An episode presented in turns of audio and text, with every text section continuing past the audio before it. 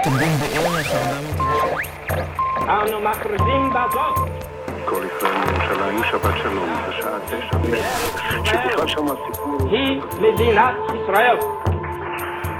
in Nederland.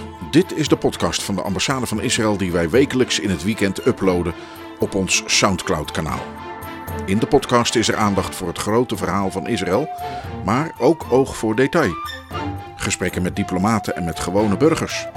Joodse feesten, innovatie en toerisme. Ieder weekend dus de stem van Israël in Nederland. Van harte welkom bij deze aflevering van Israël in Nederland. De podcast van de ambassade van Israël in Den Haag. En daarmee de stem van de Joodse staat in Nederland. Normaal gesproken aan het eind van iedere week, maar we hebben een week moeten overslaan door computerproblemen. Waarvoor excuses. Mijn naam is André Diepenbroek en ik ben uw gastheer. Internationaal stond Israël bekend als de kampioen innovatie. Het land heeft het hoogste aantal start-up bedrijven per hoofd van de bevolking. Corona heeft in die sector voor veel problemen gezorgd, maar veel innovatieve energie is vanaf vorig jaar maart gestoken in de bestrijding van de pandemie. Allerlei opmerkelijke initiatieven en uitvindingen zijn inmiddels opgedoken en worden zelfs deels al toegepast. Wat bijvoorbeeld te denken van een gezichtsmasker wat zelfreinigend is en waardoorheen geen enkel virusdeeltje of bacterie meer kan dringen zonder geneutraliseerd te worden. En dat allemaal door een bijzonder filter. Inmiddels is er nog iets bijgekomen. Israël is ook kampioen inenten geworden. Van de Innovation Nation is het inmiddels de Vaccination Nation geworden. Daar lees je veel over, maar soms is het ook aardig om eens te luisteren naar Israëli's. Gewone mensen die erbij betrokken zijn. En dat gaan we in deze aflevering doen.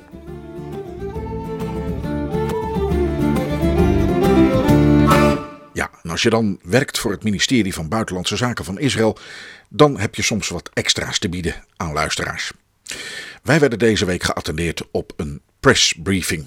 Een persconferentie, maar dan eentje vanuit Israël via Zoom.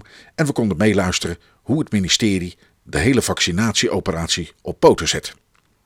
Zo'n pressbriefing bestaat voor een groot deel uit vragen die gesteld worden door journalisten. Het is natuurlijk allemaal veel in het Engels. Allemaal minder geschikt voor een podcastuitzending. Wat we wel even kunnen laten horen is een kort overzicht door dokter Asher Salmon. Hij is hoofd van de afdeling Internationale Relaties van het ministerie van Volksgezondheid. En hij gaf een kort overzicht van hoe de hele operatie vanuit het ministerie is georganiseerd en in zijn werk gaat. We gaan even luisteren.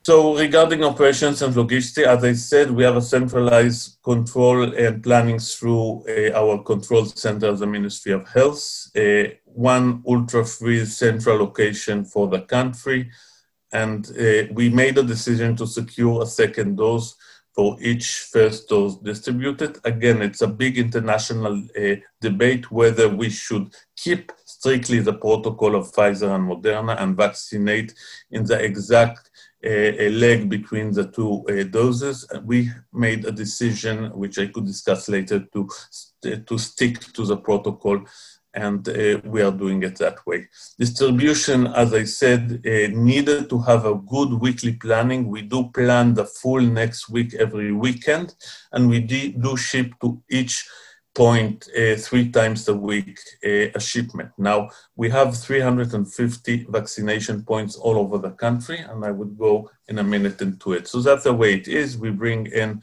everything uh, to our central supply uh, uh, centers. We ship it on daily basis from there in the very early hours of the morning. Each uh, uh, location would get three times a week a supply. We do uh, vaccinate in large uh, common locations like stadiums, sport arenas, shopping malls, where it could be in big towns that each H M O would open its own center, or in small and remote areas where we convince the H M O's to work together and to open a commune uh, uh, vaccination center for the four uh, H M O's. Training of the personnel was made mostly by Zoom. First, we had trained the trainers in each H M O, mostly nurses, but also paramedics. And then each H M O had trained its own full personnel, mostly by remote training. Uh, Clinics and community centers had vaccinated as well, and hospital. We ask all public hospital first to vaccinate their own person, own medical personnel, but then also to assist us in our national effort to uh, vaccinate the population. As time moves, we are putting more emphasis into the community and less into hospitals. At the same time, we run a project of outreaching our nursery home. We have, we have more than six hundred nursing homes in Israel, and uh, uh, the plan was to reach all of them in one month and vaccinate both the elderly population living there as well as the caregivers of these institutions. We are now debating how to vaccinate people at long care, long-term care at home, which are disabled and can't be uh, uh, moved uh, or brought to a vaccination center, and we would start vaccinating them as well, although there are many, many, uh, I would say, obstacles, mostly when we are dealing with Moderna and uh, Pfizer. En de resultaten vat hij vervolgens ook even heel beknopt samen. So to sum the numbers till now, till now we have vaccinated around two million Israelis. Above one hundred thousand of them already received their second dose. And we are expecting to run ahead, hopefully to be able till the end of March or mid-April to vaccinate around seventy percent of our population. So thank you very much, and I'll be happy to take any questions.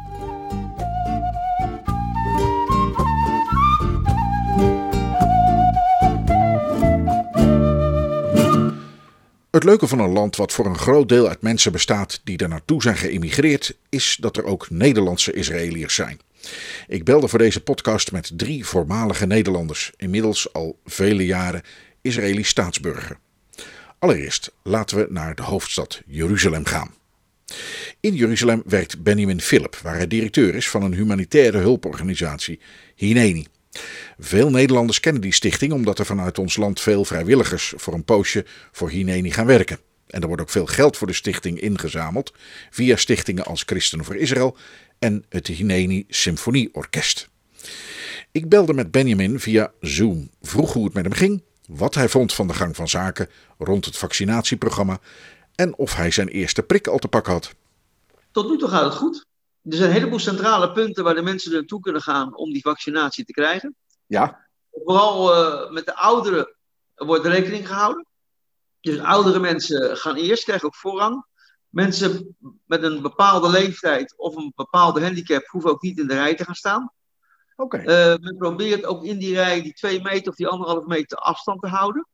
Uh, in, een, uh, in een regio zoals Israël is dat niet altijd uh, makkelijk, waarin de mensen gewend zijn om juist met elkaar te spreken en uh, heel erg uh, warm van nature zijn. Ja. Dus dat heeft af en toe wel wat problemen.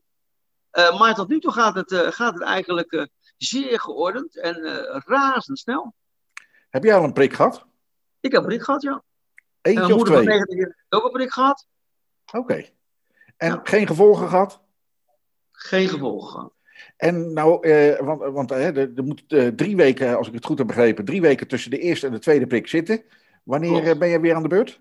vierentwintig januari. Oké, okay, dus voor het eind van de maand ben jij eh, gewapend. Dat hopen we. Dat hopen we. Is, is er nou nog veel, zijn er nou nog veel mensen die ook eh, eh, vragen stellen? Er wordt hier nogal eens een beetje eh, in Nederland, nou ja, toch met, niet met argwaan, maar toch twijfelend naar gekeken. Er is veel... Eh, wordt over geschreven in de media, er wordt in de praatprogramma's. Is dat bij jullie ook iets wat op televisie is bijvoorbeeld of zo? Ja, daar wordt natuurlijk ook wel uh, een discussie over gevoerd.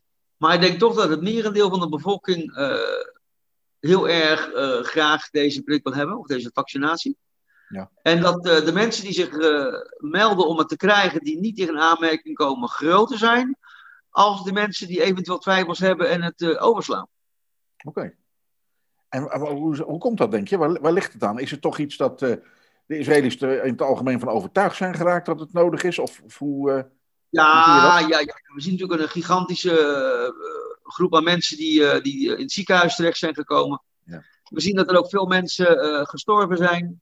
Uh, we zien allemaal dat uh, de ziekenhuizen natuurlijk op een zeker moment uh, toch wel overladen werden met, met mensen die, uh, die op, uh, op de intensive care afdeling kwamen. En die beelden zijn natuurlijk overal uh, vertoond. Ja. En in de kranten werd ook duidelijk verslag over gegeven. Dus de mensen raakten toch wel in een soort van paniek. En daarom uh, is het merendeel van de bevolking echt wel voor zijn vaccinatie. Was jij nou, uh, want je komt oorspronkelijk uit Nederland, dus je kunt het nog een beetje vergelijken. Was jij nou verbaasd over de, laat ik zeggen, de heel uh, strak georganiseerde operatie die op gang is gekomen? Nee. Waarom niet? Absoluut niet. Het is helemaal niet zo geordend, het allemaal niet zo snel. Men is gewoon in Nederland niet meer gewend aan normaal actie ondernemen. De bureaucratie in Nederland is zo groot en traag, lomp apparaat geworden, dat men eigenlijk niet meer weet wat het is om gewoon normaal snel te handelen moet. We hebben ook een grote bureaucratie, maar op het moment dat er gehandeld moet worden, ja, dan is men even toch in de, in de, ik zou zeggen, in de oorlog uh, moet. En dan weet je dan even toch wel, jongens, eerst handen uit de mouwen en dan pas vragen stellen. En ik denk dat dat het verschil is. Ja, ja, ja. Um, nou uh, heb jij en je moeder hebben de, uh, hun eerste vaccinatie uh, gehad, dat vertel je net. Um, Israël zit voor de rest in lockdown. Is er verder nog iets te doen? Heb je, heb je nou, uh, wordt, wordt, is die lockdown heel strikt? Wordt het, uh, nou, kan niemand naar zijn werk? Of hoe, hoe, hoe zie je dat? Nou, ik moet zeggen, de eerdere lockdowns vond ik uh, strikter als de huidige lockdown. Okay. Ik, ik zie duidelijk een verschil. Maar bepaalde branches, zoals de toeristenbranche, de horeca, de detailhandel, ja, die mensen zitten helemaal aan de grond. Uh, vooral de mensen die dus, laten we zeggen, in de horeca zitten en uh, detailhandel, die al wekenlang dicht. De, de zomermode die is blijven liggen, nu blijft de wintermode liggen. De restaurants zijn allemaal gesloten. Het is, uh, het is heel erg, uh, heel erg tragisch. Is er al iets uh, in Israël bekend over uh, nou ja, hoe, hoe dat aangepakt moet worden? Want het virus moet natuurlijk uh, als eerste bestreden worden. Nou, dat wordt nu gedaan. Maar dit, wat je, het beeld wat je nu schetst is toch wel heel dramatisch eigenlijk. Dus hoe, ja, hoe ja, ik, denk dat het wereldwijd, ik denk dat het een wereldwijd probleem is. Ja. En um, ik denk ook niet dat het zo snel opgelost wordt als de wereld uh, niet de handen ineens slaat en eens met elkaar gaat communiceren. Want ik denk dat dit niet alleen een, een, laat maar zeggen, een nationaal probleem is. Ik denk dat dit op internationaal niveau ook met elkaar informatie moet worden uitgewisseld. En we met van elkaar moeten leren. En elkaar moeten steunen. Want hoe kunnen we dit wereldwijd, dit probleem aanpakken? Benjamin, jij, jij werkt eigenlijk voor een, uh, ja, een, een humanitaire uh, organisatie. Uh, ja. Hebben jullie het nog druk? Misschien kun je ja. zeggen uh, wat die organisatie precies is en doet. Nou, Hineni is een, uh, een organisatie die zich uh, primair bezighoudt met humanitaire hulp.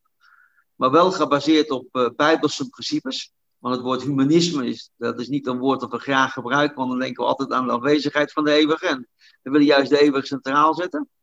Maar um, we doen heel veel voor, met de mensen die dus uh, het huis niet uit kunnen. De overlevenden van de Holocaust. Andere arme mensen. Dus die kunnen hier bij onze catering uh, dagelijks maaltijden komen halen. Maar we brengen ook een paar honderd maaltijden dagelijks weg naar de mensen die thuis echt niet uit de voeten kunnen.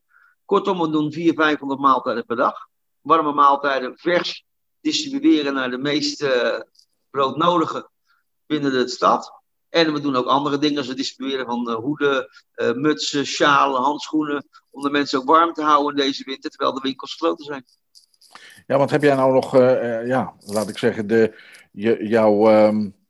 Een, een normale winkel heeft natuurlijk een klantenkring. Dat, uh, jouw organisatie heeft, heeft niet zozeer klanten misschien, maar nou ja, laat ik zeggen, mensen die uh, aangesloten zijn bij jullie netwerk, laat ik het maar zo uh, zeggen. Ja, heb je dat absoluut. nog zien groeien door, door, de, ja, door de economische ja, ja, ja. ellende? Ja, absoluut. absoluut. Wij zien een, een, een, vooral een groei in de, in de vraag naar thuiszorg. Met andere woorden, mensen die eerst anders nog de moeite namen om met de bus naar ons toe te reizen, vooral de oudere mensen, die doen dat niet meer en die kunnen dat ook niet meer. Nee. En die, die, ja, die zitten met de hand in haar, hoe, hoe krijg ik mijn maaltijd? Dus we hebben een heel netwerk op moeten zetten met vrijwilligers, om nu het grootste gedeelte van onze maaltijden ook weg te distribueren van wijk naar wijk. En dat was eigenlijk de grote uitdaging, vooral op het moment dat um, de vrijwilligers die we hadden in Nederland uh, op stel en sprong het land moesten verlaten. Ik had net een hele groep uh, vrijwilligers uit Kampen. Dat zijn mensen die dit jaar terugkomen. Dat was rond de Pesach. En die moesten in één keer weg. Ja, ja, ja, natuurlijk. Dat was in één keer een shock. Ook mijn medewerkers uit uh, bepaalde gebieden van de stad konden onze werkplaats ook in het begin niet bereiken. Ja. Maar weliswaar waren er heel veel uh, werknemers van de Christian Embassy en van Christen voor Israël. die juist uh, door de limitering van uh, de lockdown tegen thuis aan de muur zaten te kijken. En die vonden het een uitdaging om bij ons uh, vrijwilligerswerk te doen. Dus uh, vanuit die hoek uh, van Christen voor Israël en de Christian Embassy hebben wij uh, gigantisch veel uh, hulp gekregen. En ook, ook extra veel steun vanuit Christen voor Israël, ook financieel. Dus we, ja, we zitten in hele moeilijke tijden, maar zien we toch ook wel weer wonderen gebeuren. De vaccinatie heeft natuurlijk een enorme vlucht genomen, hoge vlucht genomen in, in Israël.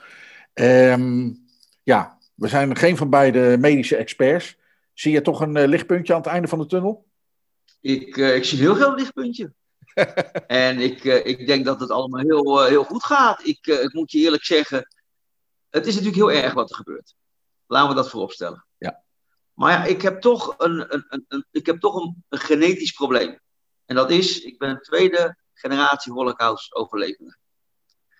En als je opgroeit met ouders die de Holocaust hebben meegemaakt, met de verhalen wat mijn ouders hebben meegemaakt in de kamp, hè, en over je grootouders, je ooms en je tante die het allemaal niet meer overleeft, dan op momenten zoals dit kunnen wij dingen toch beter in perspectief zetten. En als ik dan weer denk aan de generatie van onze ouders, wat die allemaal hebben meegemaakt, een vader die acht kampen heeft overleefd tot hij gevlucht is, in de verwarring met de komst van het Russische leger. En drie jaar lang acht kampen overleefd. Naar aanleiding van zijn verhalen. En zijn ervaringen. En dan wetende dat vijfentwintig miljoen mensen in die periode het leven hebben gelaten. Van zes miljoen mensen. Van het Joodse volk. Ja, dan moet je toch de dingen wel af en tijd in perspectief kunnen plaatsen. En dat ja. doen we dan. Tot zover Benjamin Philip van de hulporganisatie Hineni in Jeruzalem. En van Jeruzalem gaan we naar het noordwesten. Naar Netanja, daartegen aangebouwd ligt het plaatsje Ir Yamin. Daar woont nog een bekende voor velen, Joop Soesan, die correspondent is voor JoodsNL. Nu klinkt Joop's stem een beetje hol, moet ik toegeven. We hadden nogal te kampen met technische problemen met de verbinding en de microfoons. Maar als u even scherp oplet, is hij prima te volgen. Ik vroeg Joop of de efficiëntie van de hele vaccinatieoperatie hem eigenlijk verbaasde. Ik heb de eerste prik gehad en... Uh... Mijn tweede prik, ik heb hem vanmorgen uh, moeten bevestigen, is zondag om twaalf minuten over twaalf. En dan gebeurt het ook om twaalf minuten over twaalf. En het is zo efficiënt, dat is on-Israëlisch efficiënt, laat ik het zo maar zeggen. Ja, ja, ja. Je meldt je uh, en precies op de tijd, uh, ik heb dat met de eerste injectie ook meegemaakt, precies op de tijd waarop je staat geregistreerd, word je gevaccineerd. Zegt hij, jij zegt al dat het een, een, um, ja, een on-Israëlische operatie is, zo efficiënt. Ja. Uh, had je dat, had je dat verwacht? Uh, kun je dat verklaren waarom dat zo, uh, nou ja, laat ik zeggen, zo efficiënt en dus ook met succes gebeurt allemaal? Ja, ik kan dat verklaren. Kijk, Israël is een land wat kan omgaan in tijden van crisis. Men durft hier ook out of the box te denken. Uh, in tegenstelling tot in Nederland. Nederland is super georganiseerd. En juist, dat is nu het probleem in Nederland. Omdat het zo goed georganiseerd is, kan je niet meer out of the box denken en kan je niet meer snelle beslissingen nemen. En dat gebeurt hier in Israël wel. Mede, dat moet ik erbij zeggen, door toedoen van de vier ziekenfondsen die we hier hebben. Die dat uitermate goed georganiseerd hebben. En dat gaat door van 's morgens af tot 's avonds af. Ook op vrijdagavond. Ook op de Shabbat. Uh, ik heb verleden week, omdat er bij mij naast, boven het winkelcentrum, zit een van die ziekenfondsen, Klaliet. Daar stond de hele dag, van 's morgens af tot 's avonds af, op uh, Shabbat, een rij van honderdvijftig, tweehonderd man. Zo. Um, die ziekenfondsen, uh, uh, is dat eigenlijk opmerkelijk dat die uh, erbij betrokken zijn? Want je zou eigenlijk toch verwachten... Dat, oké, okay, we hebben vaccins, dus dan gaan, ja, dan moet je naar de, naar de kliniek of naar, uh, naar de eerste hulppost in een ziekenhuis of zo. Of, of is dat uh, uh, eigenlijk juist heel logisch dat dat gebeurt door de ziekenfondsen in Israël? Dat is heel logisch. Want de ziekenfondsen, dat zijn gezondheidscentra. Die zitten in elke buurt, in elke wijk. Uh, alles gaat digitaal op het ogenblik, maar je maakt een afspraak. En je kan in je eigen buurt naar je... huisarts toe, die bij zo'n gezondheidscentrum zit. Ik zit er zelf bij Meo Gedder. Ik heb daar een vaste huisarts. Uh, ja, alles wordt daar gedaan. Uh, als je bloedonderzoek moet, uh, na het bezoek van de huisarts, kan je in hetzelfde gebouw je bloed laten afnemen. Uh, er kunnen röntgenfoto's genomen worden. Het is super georganiseerd. Daarnaast, en dat is het grote voordeel hier in Israël, staat van iedereen in Israël alles in de computer. Elk ziekenfonds heeft van elk lid zijn hele medische geschiedenis al tientallen jaren in de computer staan. Is dat niet een beetje eng uh, qua privacy? Privacy bestaat niet. Die, die naar mij zegt van ja, maar mijn privacy, hou op daarmee. Ik krijg elke drie, vier weken uh, een mailtje van meneer Google. En dan schrijft meneer Google, Joop, hier is een overzicht waar je de afgelopen vier weken geweest bent. Nou, dan weten ze precies, je was om tien uur daar, om elf uur daar, eh, je hebt daar een tussenstop gemaakt, je bent zo lang daar geweest. Ze weten alles van je. Kom op, dan moet je geen computer meer gebruiken en je smartphone wegdoen. En dan moet je met een telefoon aan een draadje gaan, uh, gaan bellen. Privacy bestaat er. Nee. Juist. Um... Nu die, die campagne, je vertelde net al dat, dat jij geboekt staat voor de tweede injectie, voor de ja. tweede vaccinatie. Um, ja, er komen nog steeds ladingen binnen. Um, wie wie uh, is, iedereen, is iedereen het in Israël daarover eens wie hier nou uh, eigenlijk de pluim voor op de hoed moet hebben? Want het nou, is natuurlijk iets wat, nou ja, nergens in de wereld gebeurt, laten we eerlijk zijn. Nou kijk, het is natuurlijk in Israël... Uh, uh, Wat hebben ze gedaan? Het voorstel om het op deze manier te doen was al in september, kwam dat al op, al op tafel. Er waren een aantal ambtenaren in volksgezondheid die zeiden van eigenlijk laten we het zien als een soort handel. En dat is het ook voor die bedrijven, voor die Pfizer en Moderna en al die andere uh, bedrijven die die vaccins maken. Is het handel. Zij hebben een product, dat verkopen ze. Nou. Wat he, hebben zij toen voorgesteld? En Netanyahu heeft dat uitgevoerd. Daar moet hij absoluut de pluim voor hebben. Eh, ook al ben je geen fan voor hem, van hem, dan nog krijg je de pluim. Want die heeft gewoon gezegd, jongens, luister, wij hebben nou besteld. Eh, als wij nu eh, alle data geven aan jullie, van eh, wat de reacties zijn na eh, vaccineren en alles wat je moet weten. Wij hebben daar een perfect systeem voor. Jullie kunnen die data krijgen, maar dan moeten jullie wel zorgen voor een constante stroom van uh, vaccins. Daarnaast heeft hij gezegd, oké, okay, jullie vragen vijftien dollar, weet je wat, ik betaal dertig dollar. Wat zeg je daarvan? Nou, handel is handel. Prima, jij wil dertig dollar betalen, hartstikke fijn. Wij sturen extra uh, vaccins naar jullie. En uh, in ruil daarvoor niet alleen de hogere prijs, maar jij stuurt alle data naar ons toe. Nou, zo gezegd, zo gedaan. Wat uh, hoor jij of zie jij over de tevredenheid van de mensen, over de gang van zaken? Mensen staan in de rij. Iedereen wil voordringen. Iedereen wil gevaccineerd worden. Er zijn mensen die uh, in de namiddag naar Arabische dorpen en steden gaan, omdat ze weten dat niet iedereen zich daar laat vaccineren. En die doos, die... Uh, uh, vaccins die liggen daar en die kan je niet bewaren. Dus die, die gaan dan, zeg maar, nou, om een uur of vier zorgen ze dat ze in de buurt van zo'n vaccinatiecentrum in een Arabische plaats zijn. En wat er dan over is, daar worden ze mee gevaccineerd. Dus er is een enorme bereidwilligheid om hieraan mee te werken. Oh ja, we willen ons normale leven terug. Ja. We willen weer normaal kunnen leven. En als dat nu eh, op deze manier gebeurt, omdat Uh, premier Netanyahu herkozen wil worden. Nou, prima. Ik heb er allemaal geen moeite mee als ik uh, eind februari mijn normale leven tussen aanhalingstekens weer uh, terug kan krijgen.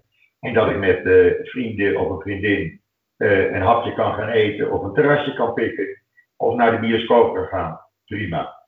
Helemaal goed. Joop Soesan uit Haifa, een week geleden. En de tweede prik die hij een week geleden dus zou krijgen, heeft hij inmiddels gehad. En getuigen de appjes die we inmiddels hebben uitgewisseld, gaat het goed met hem. Van Haifa in het noorden gaan we naar Asdod in het zuiden. Daar woont en werkt dokter Elisjeva Ronen. Ze is kinderarts en neuroloog. Zij kan dus echt gelden als een medisch deskundige gast in deze podcastaflevering. Ik vroeg haar of zij de pandemie een jaar geleden zag aankomen.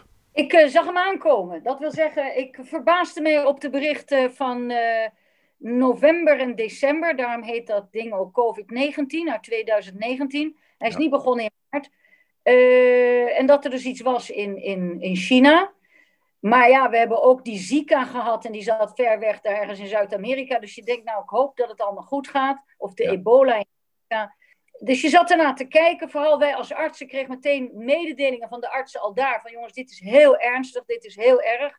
Dus je zat ernaar te kijken en je zag de foto's, de, long, de enorme erge longstekingfoto's. De, de, de A R D S-vorm van longsteking. Dat je denkt, oh god, als dat maar niet hier naartoe komt. Ja, ik hield het al in de gaten vanaf december, januari. Wij zijn nog op vakantie geweest, januari, februari. Maar ik had al het idee, het begon naar Europa te gaan. En toen het moment dat het Europa inkwam... Ik vond het ook vreemd dat al die vluchten uit Wuhan... die bleven maar gaan naar Europa toe. Uh, dit gaat mis. Toen had ik het door. En toen heb ik mijn moeder opgebeld van... kom onmiddellijk hier naartoe. Ja. Die woont in Amsterdam. En wacht niet tot het uh, paasfeest. Dat, uh, dan zijn er helemaal geen vluchten meer. Kom nu naartoe. En die zit godzijdank op haar drieënnegentigste. Lekker veilig bij mij. Lekker in de meeste deel van de dag. Ook nu nog. Dus... Uh, Ja, de, zo is het voor mij begonnen uh, met grote angst en in de gaten te houden. Nu is er een, uh, nou we zijn uh, inmiddels in Israël aan de derde lockdown, of is het al de vierde? Het is een verlengde nee, derde, hè, geloof ik, of zo? Lockdown. Helaas geen lockdown, ik, kwam, ik was net even op en neer naar mijn kliniek. Ik bedoel, Jan en alle man is op de weg en dat is heel stom, maar niets aan te doen. Ze begrijpen niet wat een lockdown is, helaas. De, de publiek uh, houdt zich er niet aan. En is dat omdat de lockdown uh, deze wat soepeler is dan de vorige twee of, of eigenlijk niet? Nee, deze lockdown is eigenlijk een verstrengde lockdown van de lockdown die een maand geleden begon. Oh. Maar men komt er niet aan. Men zegt van ach, ik zag mijn buurman heeft vorig jaar een feest gehouden voor veertig man binnen zijn huis. Ja, dat moet je niet doen, die idioot. ja, ik ja. zit bij... Artsen zitten ons, uh, werkelijk, wij werken keihard met, met, met angst voor mijn leven. Ik, zit, ik, echt, ik, ik zou zeggen, breek me de bek niet over open. Ik ben doodsbang elke ochtend als ik in mijn auto stap. Elke dag moet ik kinderen zien met koorts. Ik kom naar huis, ik heb hier mijn drieënnegentigjarige moeder. Ik heb een zoon, die is dan weliswaar zesendertig, maar hij heeft wel Down-syndroom. En hij heeft bovendien tien jaar geleden een niertransplantatie gehad. Dus zit onder de medicijnen die zijn... Uh, afweersysteem moeten onderdrukken. Ik ben als de dood. Niet voor mezelf, maar wel voor wat ik thuis heb zitten. Ja. En toch ben ik verplicht als arts, dat heb je gezworen, elk mens te onderzoeken. En het, het is hier negenduizend coronagevallen per dag. Ja. Te veel. Te veel. En we ja. proberen hier de mensen te, en dat gaat fantastisch, te vaccineren. We hebben al het medisch personeel is al gevaccineerd. We hebben de eerste al gehad. Die zijn nu deze week al aan hun tweede toe. Sommige heb ik hem al gehad. Ik heb volgende week mijn tweede. Okay. Dan is al gevaccineerd alle mensen boven de zestig. Men is nu de grens sinds vorige week. En boven de zestig gaat, gaan nu hun tweede vaccinatie krijgen volgende week. Ja. Dan is men deze week begonnen met mensen van boven de vijftig. Zeker diegenen die zie- achterliggende ziektes hebben. Ja. Dan gaat deze week is begonnen alle lerarenpersoneel. Uh, dus we zijn hier heel goed bezig. Het gaat ja. goed. Het is toch een, als ik er zo een beetje van buitenaf naar kijk, ziet het er bijna uit als een soort militaire operatie die met grote ja, precisie en ook efficiëntie wordt, uh, wordt uitgevoerd. Je ziet uh, plaatjes van vliegtuigen die landen. Er komen die grote pallets uh, uh, met wit plastic uh, hè, helemaal ingepakt. En er staat soms de premier erbij of een andere minister. Uh, het is werkelijk wel, uh, vanaf een afstandje te zien, is het een indrukwekkend uh, iets. Bent u ook onder ja. de indruk of, of, of niet zo erg? Ja, ik ben erg onder de indruk. Maar het is geen militaire actie. Maar wel omdat wij een land zijn dat helaas uh, vanaf het begin van ons bestaan en nog daarvoor altijd op onze qui-vive zijn en altijd georganiseerd zijn. En zeker toen wij de Yom Kippur-oorlog hebben gehad en toen de, op zich de mazzel hebben gehad dat het op Yom Kippur was en de wegen leeg waren. En dat iedereen als het ware thuis te bereiken was, want het was een vrije dag. Hebben we wel geleerd om alle telefoonnummers te hebben van iedereen. En elke organisatie, of dat nou, zeg maar, Nederland zou het zeggen, de G G en G D is. Of het ministerie van Gezondheid. Of de huisartsenklinieken. Of de polykliniek van uh, longziektes. Iedereen heeft de telefoonnummers van iedereen. En er wordt dus onmiddellijk gebeld. Dus mijn zoon is meteen gebeld, zowel door de organisatie van Hij is dus Down-syndroom, dus hij hoort hier tot een organisatie die Akim heet. Uh, voor mensen met verstandelijke, uh, verstandelijke handicap heet dat geloof ik in Nederland. Beperking. Special, special needs. Uh, als wel door zijn uh, transplantatie, als wel door... Hij krijgt meteen telefoontjes, hij kan gevaccineerd worden. Ja. Dus het, is zo ges, het loopt hier zo gesmeerd. En omdat inderdaad iedereen hier in het leger zit, man en vrouw, zijn we heel erg, um, uh, ja wat zou ik zeggen, gehoorzaam. Maar het is dus geen legeractie wat hier plaatsvindt, nee, maar nee, we nee. zijn wel gelegerd. Laat ik het ja, zo zeggen. Zo, zoiets, ja. ja, nee, we ja zijn ik begrijp heel... het. Het vaccineren is er natuurlijk op, uh, uh, op gericht om zo snel mogelijk uit, uh, uit deze coronatunnel eigenlijk te geraken. Denkt u dat inderdaad dat de manier, uh, we hopen het allemaal natuurlijk, maar is, is dit wel de aanpak die, uh, die u ook zou kiezen als u erover zou gaan? Ja, de aanpak is fantastisch. Ik bedoel, elke keer is er een nieuwe groep. Ik geloof dat nu dus vanaf uh, deze week is het uh, lesgevend personeel aan de beurt. En we hebben dus al het verplegend personeel gehad van de bejaardentehuis en allemaal. Ook het Juliana, het Hollandse Joodse bejaardentehuis, Juliana en Beetjoden ja, ja. zijn allemaal verplegend. Krijgen nu deze week een tweede prik. Dus dat gaat allemaal goed. De bejaarden en het verplegend personeel, al het ziekenhuispersoneel, fysiotherapeuten, alles wat met andere mensen te maken hebben. De politie is, al het leger is ingeënt, zodat we ons tegen Iran kunnen, dat, dat wordt nog wat, kunnen, ons leger is allemaal ingeënt. Dus wat nu nog overblijft, is de mensen van onder de vijftig. En wat straks overblijft, is die helemaal niet ingeënt zullen gaan worden. Dat zijn de kinderen onder de zestien. Ja. Dus daar blijft corona positief. En wat je bovendien goed moet weten, dat als je ingeënt bent, dat je het weliswaar niet ziek van bent, maar je kunt hem wel hebben in je systeem. En dat je het dus weer kunt overbrengen op kinderen dan onder de zestien. Of op mensen die niet ingeënt zijn, omdat ze er bang voor waren. Of ik ken een heleboel mensen die niet willen inenten. En ja, ik begrijp ze niet. Ik moet je eerlijk zeggen, ik had gisteravond nog een telefoongesprek met een goede vriendin van mij in mijn leeftijd, dus boven de zestig. Nee, kijk wel eerst even af hoe het met de anderen gaat. Terwijl ze een groot risicogroep zit. Ik zeg, doe dat nou niet, laat je nou inenten. Ik bedoel, bijwerkingen heeft hij niet. Of hij werkt, of hij werkt niet. Maar baat het niet, hij schaadt zeker niet. Doe het nou. Ja. Praten tegen de muur. Dat is moeilijk. Dus ik kan later, als ik al lang ingeënt ben en hij zit op mij omdat ik een kind heb, om te, om te, kan ik haar dan weer aansteken. Dus je moet op blijven letten wat er uh, gaat gebeuren. En zeker ook weten dat je na die inenting, de eerste twee weken, heb ik het dus over tot en met tweede inenting plus twee weken, ben je nog steeds vatbaar. Ja, ja, ja. Het duurt heel lang voordat je echt... Uh, Door, doorheen bent. Waar iedereen nu maar, heel erg bang voor is, is uh, ja, die mutaties. Ik hoef u niks uit te leggen over wat virussen doen en hoe die uh, leven en bestaan. Bent u daar ook bang voor? Ja, ik wil even uitleggen wat ik bedoel met ja. Die nieuwe mutaties die we nu kennen, dat is de, Britische, de Britse mutatie, zullen we maar noemen, en de uh, Zuid-Afrikaanse. Ja. Dat zijn mutaties van binnenin. Dat wil zeggen... Jullie kennen allemaal die coronavirus. Dat is een bolletje met zo'n dingetje eromheen. En ja, ja. van binnenin, daar zit dat beestje, zullen we maar zeggen. Daar, daar, zit, daar zit de ellende. Maar dat dingetje eromheen, daar maakt hij zich aan vast. Dat zijn zijn handjes waarmee hij die cel in kan.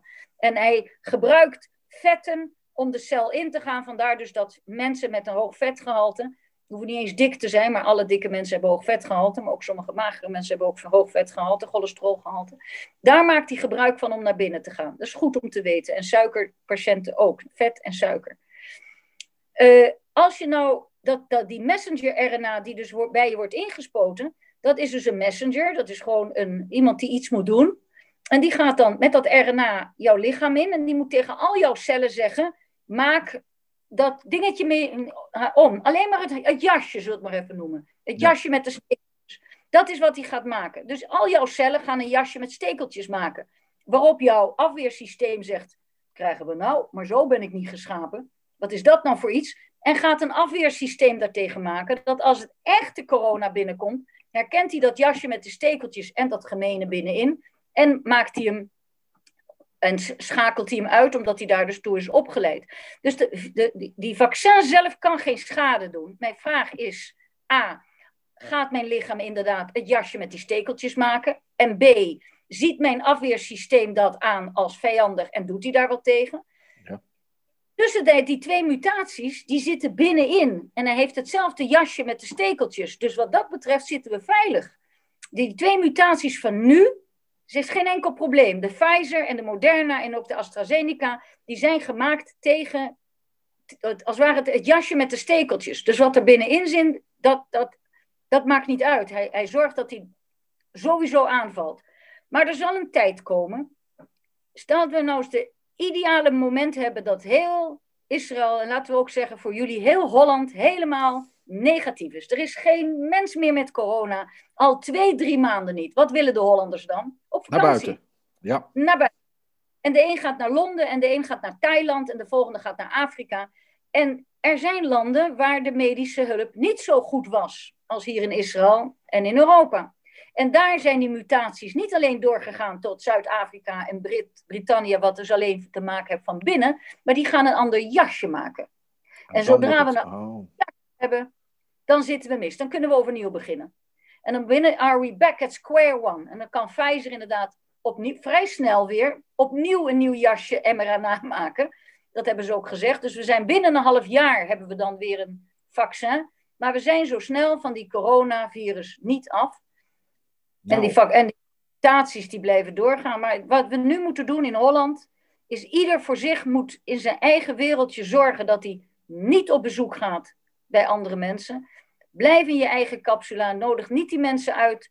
Ja, wel in je tuin of buiten. Ga buiten, een, een, neem een kop koffie mee en ga buiten onder een uh, eikenboom zitten, een kopje koffie drinken met mensen die inderdaad sociale contacten nodig hebben. Maar ga niet bij elkaar op bezoek. Neem niet je kinderen mee naar je grootouders. Doe het nou niet. Het, het, is, het is zeker die Engelse mutatie. Het is zo snel. Een van mijn meisjes in de kliniek, achttien jaar, heeft net een rijbewijs, was apetrots, kreeg een auto, doet haar raampje open, want ze ziet een vriendin lopen die corona had, bleek. Ze zegt, kijk eens, die doet even haar hoofd naar binnen om te kijken hoe een mooi dashboard ze heeft. Binnen tien seconden ging het stoplicht al op groen en ze was weg. En in die tien seconden is ze besmet. Zo. Dus dat is de Britse mutatie. Je hoeft geen kwartier meer samen te zijn. Je praat tegen elkaar en that's it.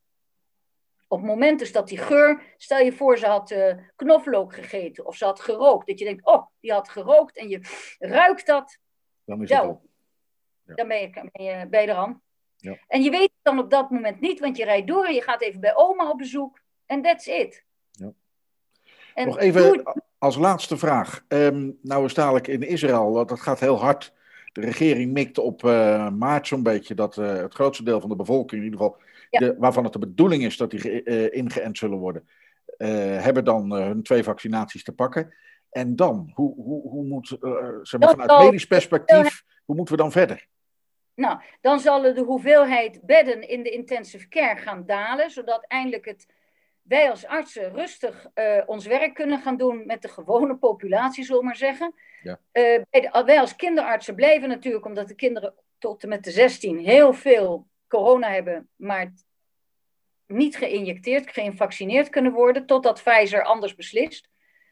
Uh, misschien gaan wij het wel doen, dat Israël op een bepaald moment de hand in de heft neemt en zegt, wij gaan ze wel vaccineren. Uh, wat er dan gebeurt is dat de ouderen niet meer zoveel ziek zullen zijn, veel minder sterfgevallen. Bij ons gaan dan de scholen gewoon weer, nou, scholen, ja, dat zit natuurlijk in diezelfde groep, maar in ieder geval de scholen gaan open, want de leraren kunnen niet meer besmet worden. Als het werkt, moet je dus maar zien of dat bij jou allemaal werk zoals we straks zeiden dat het zou gaan. Dat moeten we allemaal nog leren. Ja, dan kunnen de theaters weer open. Dan kan het leven gaan beginnen. En dan maar hopen dat er niet een of andere nieuwe mutatie van een of ander onbekend eiland, zullen we maar noemen, een of ander onbekend gebied naar binnen gaat, waar de vaccin dan niet op werkt. Dat, uh, dat is afwachten. We hopen dat we er snel uit zijn. En we zijn uh, hard mee bezig. Het is schitterend om te zien hoe goed georganiseerd dit is. Uh, die organisatie Akim bijvoorbeeld, van mijn zoon. We gaan maandag weer. Hebben ze een speciale plek in het midden van het land uitgezocht. Waar alle busjes naartoe rijden van alle huizen waar uh, dus zo beschermd wonen. En in elk beschermd wonen zitten zo'n zes, zeven mensen. Die gaan met z'n zes, zeven in een busje. Dat mag dus. En die komen allemaal naar een grote canyon. Want die canyons zijn toch dicht. Daar heb je zo'n grote parkeerplaatsen. Winkelcentrum. En daar heb je ook vaak een winkelcentrum met een groot parkeerterrein die dan een beetje overschaduwd is, zodat je niet in de zon of in de regen hoeft te staan. En daar staan ik dan, ik weet niet hoeveel, ambulances met ambulancepersoneel.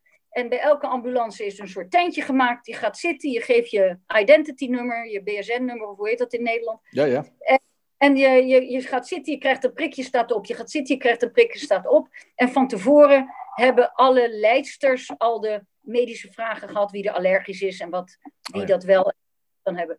Um, dus dat gaat binnen een minuut. Werkelijk binnen een minuut. Je doet je arm omhoog, je bent gevaccineerd en de volgende. Dus op één dag vaccinatie zijn dan iets van, iets van vijfduizend mensen gevaccineerd in één dag.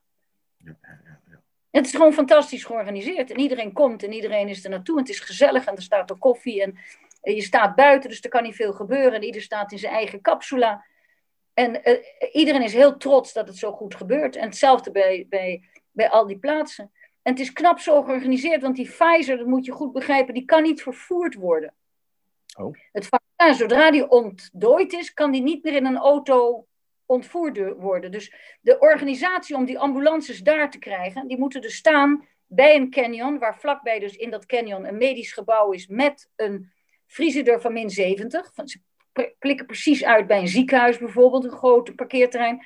Oh. En zo moet het in Nederland ook gebeuren. Plaatsen uitzoeken waar een min zeventig vriezer is, daar een parkeerplaats hebben, daar een enorme hoeveelheid medisch personeel neerzetten, zodat je heel snel kan werken. Eén administratief, één injecteert, wegwezen. En that's it. Ja, vanuit Israël gemaand om op te blijven letten, te vaccineren. En we kregen ook nog wat realisme mee. Corona is nog niet zomaar uit onze levens weg. Goed advies van een arts, dokter Elisjeva Ronen uit Ashdod. Het brengt ons aan het einde van deze podcastaflevering van Israël in Nederland.